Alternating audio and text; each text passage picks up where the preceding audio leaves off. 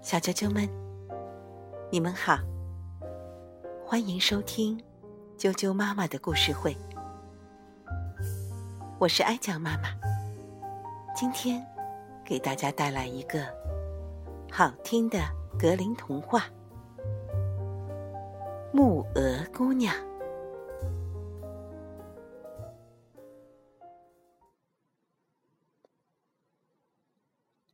很久以前，有一个老王后，她的国王丈夫已经死了许多年。她有一个美丽的女儿。女儿长大以后，与很远的国家的一个王子订了婚。到了快结婚的日子，她要启程去王子所在的国家。老王后为女儿收拾了很多值钱的金银器械、金银首饰，总之，一切皇族应备的嫁妆都有。因为老王后全心全意的爱她的女儿，为了把她的女儿安全送到新郎手中，她还安排了一个侍女陪同一道前往。并为他们配备了两匹马，作为旅行的脚力。公主骑的那匹马叫法拉达，这匹马能够和人说话。到了要出发的时候，老王后到自己的卧室里拿出一把小刀，把自己的手指刺破，滴了三滴鲜血。在一块洁白的手帕上，拿给他的女儿说：“好好的保管着，我亲爱的孩子，它可作为你的护身符，保佑你一路平安的。”他们伤心的互相道别后，公主把手帕揣进了怀里，骑上马，踏上了前往。新郎王国的旅程。上路走了一段时间后，公主觉得渴了，对侍女说：“请下马，到那条小溪边，在行李里拿我的金杯，给我舀点水来。我想喝水了。”侍女说道：“要是你渴了，你自己下去。”趴在水边喝就是了，我又没自愿做你的侍女。公主渴得难受，只得下马来到小溪边跪着喝水，也不能拿出自己的金杯来用。她叹息道：“老天呀！”她怀里的三滴血回答她说：“要是你母亲知道了。”他的心会碎成两半。公主一贯都非常谦卑，没有说什么，只是不声不响的骑上马赶路。他们向前走了不少路之后，天气变得热起来了，太阳火辣辣的，热得灼人。公主感到。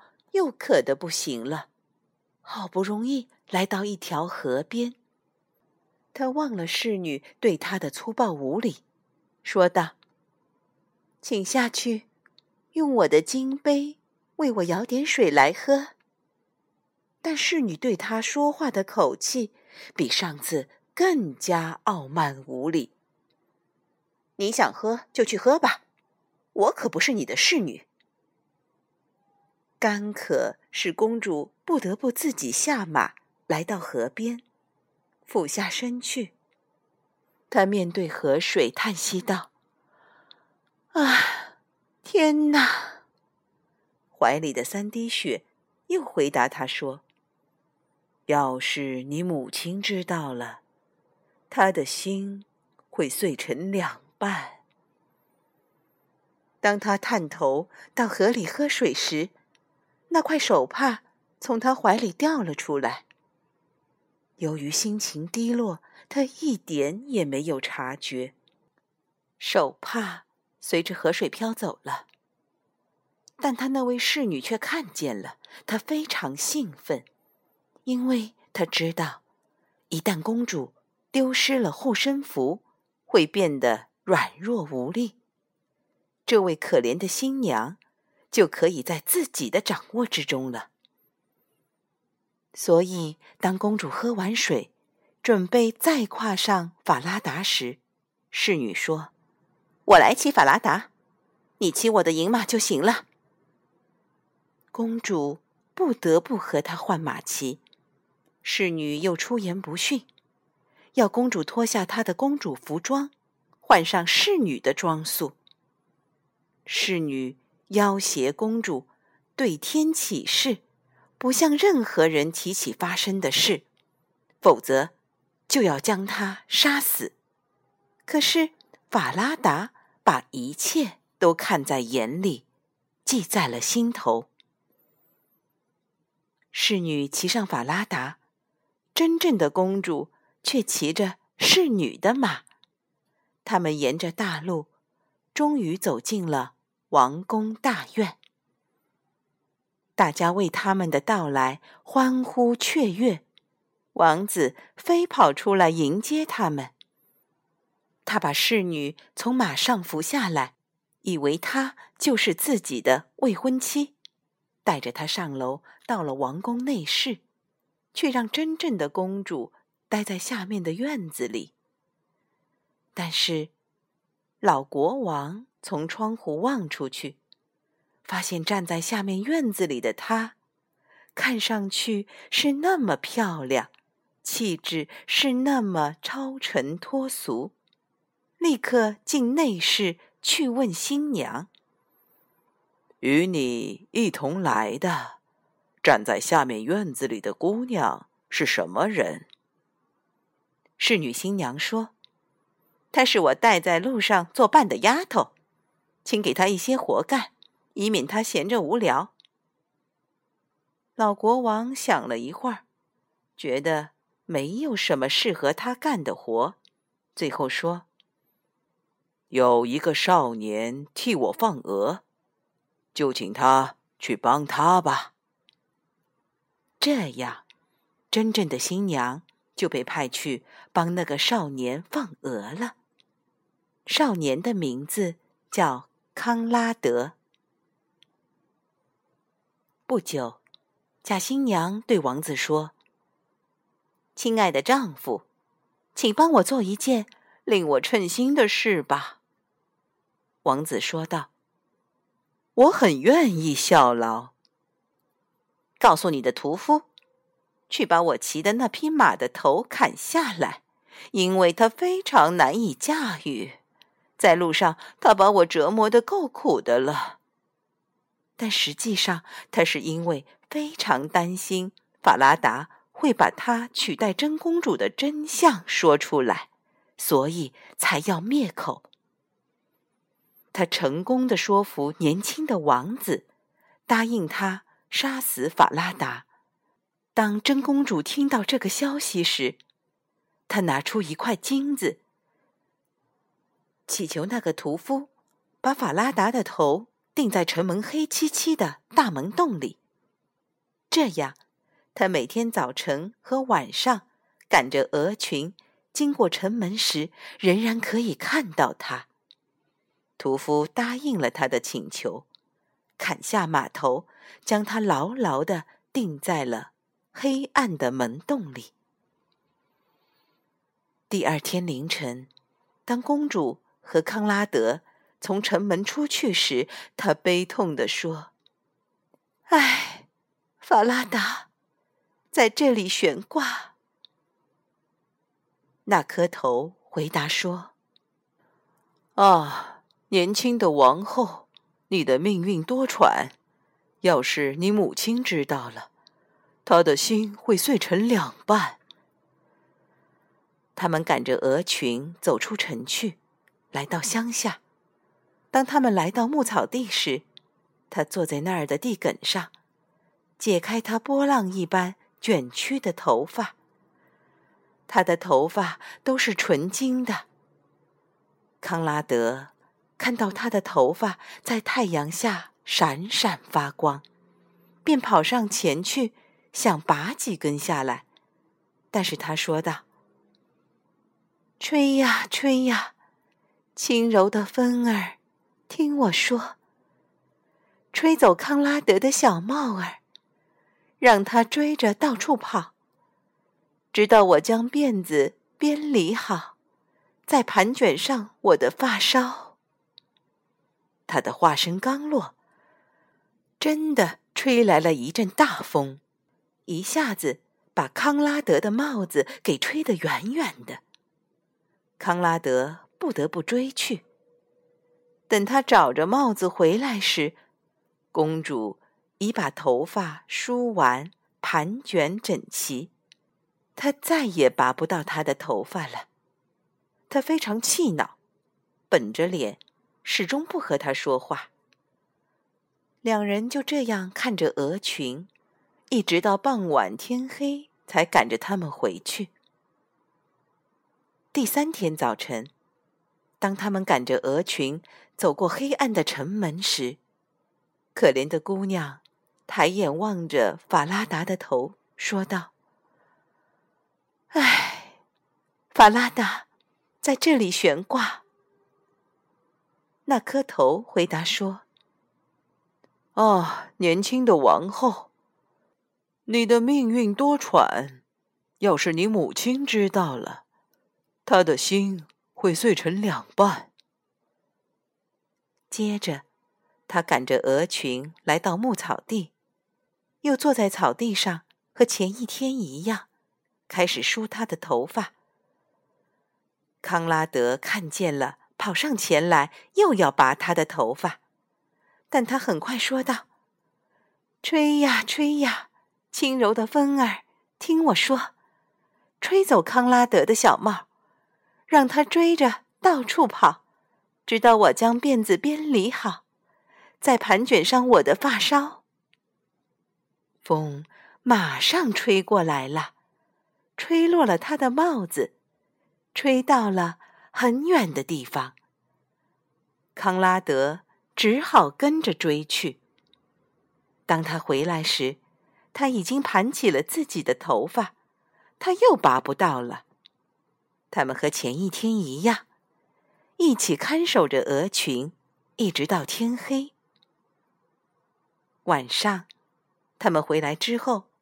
康拉德找到老国王说：“我再也不要跟这个姑娘放鹅了。”国王问：“为什么？”“因为她整天戏弄我。”老国王要少年把他做的事情都说出来。康拉德说道：“当我们早上赶着鹅群经过黑暗的城门时，他与挂在城墙上的一个码头交谈。”说道：“嗨，法拉达，在这里悬挂。”那颗头会回答说：“啊，年轻的王后，你的命运多舛。要是你的母亲知道了，她的心会碎成两半。”康拉德把发生的所有事都告诉了国王，包括在放鹅的牧草地上，他的帽子如何被吹走。他被迫丢下鹅群追帽子等等，但国王要他第二天还是和往常一样和他一起去放鹅。当早晨来临时，国王躲在黑暗的城门后面，听到了他怎样对法拉达说话，法拉达如何回答他。接着，他又跟踪到田野里。藏在牧草地旁边的树丛中，亲眼目睹他们如何放鹅。过了一会儿，他又是怎么散开他那在阳光下闪闪发光的头发？然后又听到他说：“吹呀吹呀，轻柔的风儿，听我说，吹走康拉德的小帽，让他追着到处跑。”直到我将辫子编理好，再盘卷上我的发梢。话音刚停，很快吹来了一阵风，卷走了康拉德的帽子。姑娘及时梳理完头发，并盘卷整齐。一切的一切，老国王都看在了眼里。看完之后，他悄悄地回王宫去了。他们俩都没有看到他。到了晚上，木鹅姑娘回来了，老国王把她叫到一边，问她为什么这么做。她说：“我不能告诉你。”也不能对任何人说起我的哀伤，因为我已经对天起誓，守口如瓶。否则，我会被杀死的。但是老国王不停的追问他，逼得他不得安宁，但他还是不肯说。老国王说：“那你爬进那边的炉子里。”把你的故事告诉炉子吧。说完，他就走了。他钻进铁炉子里，开始哭泣和哀诉，将心底一切倾倒出来。最后说：“我在这里被全世界抛弃了，可我是国王的女儿。”而一个弄虚作假的侍女胁迫我，我不得不把我王室的衣服脱掉，她取代我的位置，嫁给我的新郎，而我必须当木鹅姑娘，做低等的服侍活计。如果我的母亲知道了，她的心会碎成两半。其实此时。老国王就站在炉子的烟囱旁边，听到他说的一切。他命令他爬出炉子，给他换上王室礼服。她真是太美了。老国王叫来自己的儿子，告诉他现在的妻子是一个假冒的新娘，她实际上只是一个侍女，而真正的新娘。曾经的木鹅姑娘就站在他的旁边。年轻的王子看到真公主如此漂亮，听到她如此谦卑容忍，欢喜异常，传令举行一个盛大的宴会，邀请所有亲朋好友。新郎坐在上首，一边是假公主。一边是真公主，侍女在真公主的光彩照耀之下，花了眼睛，没有认出来。当他们吃着喝着时，客人们都非常高兴。老国王把他所听到的一切，作为一个故事讲给大伙听了，又问真正的侍女，他认为。应该怎样处罚故事中的那位侍女？假新娘说道：“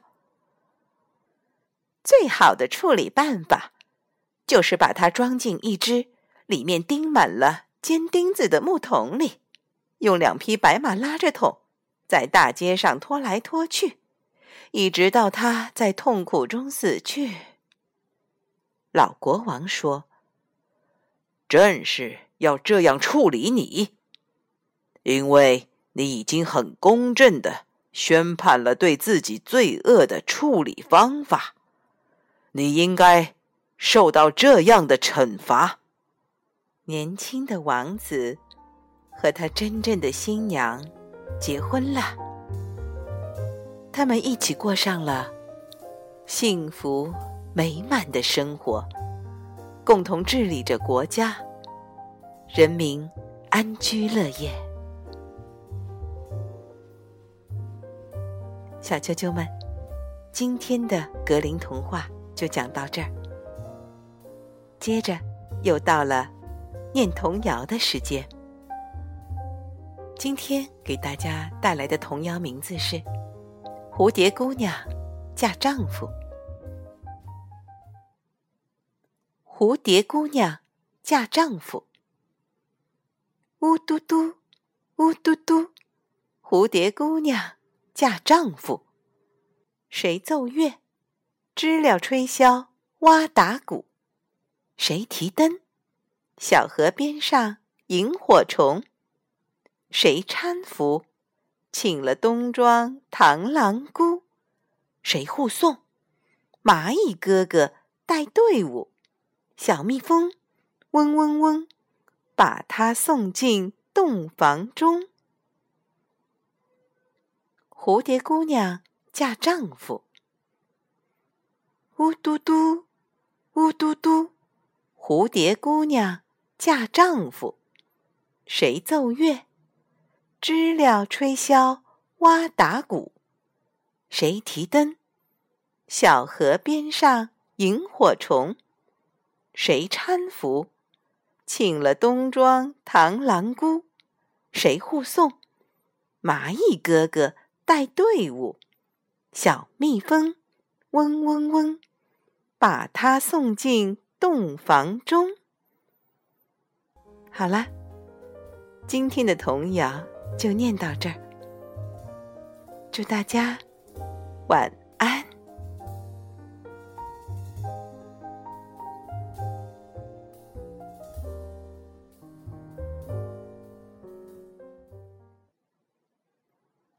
好了。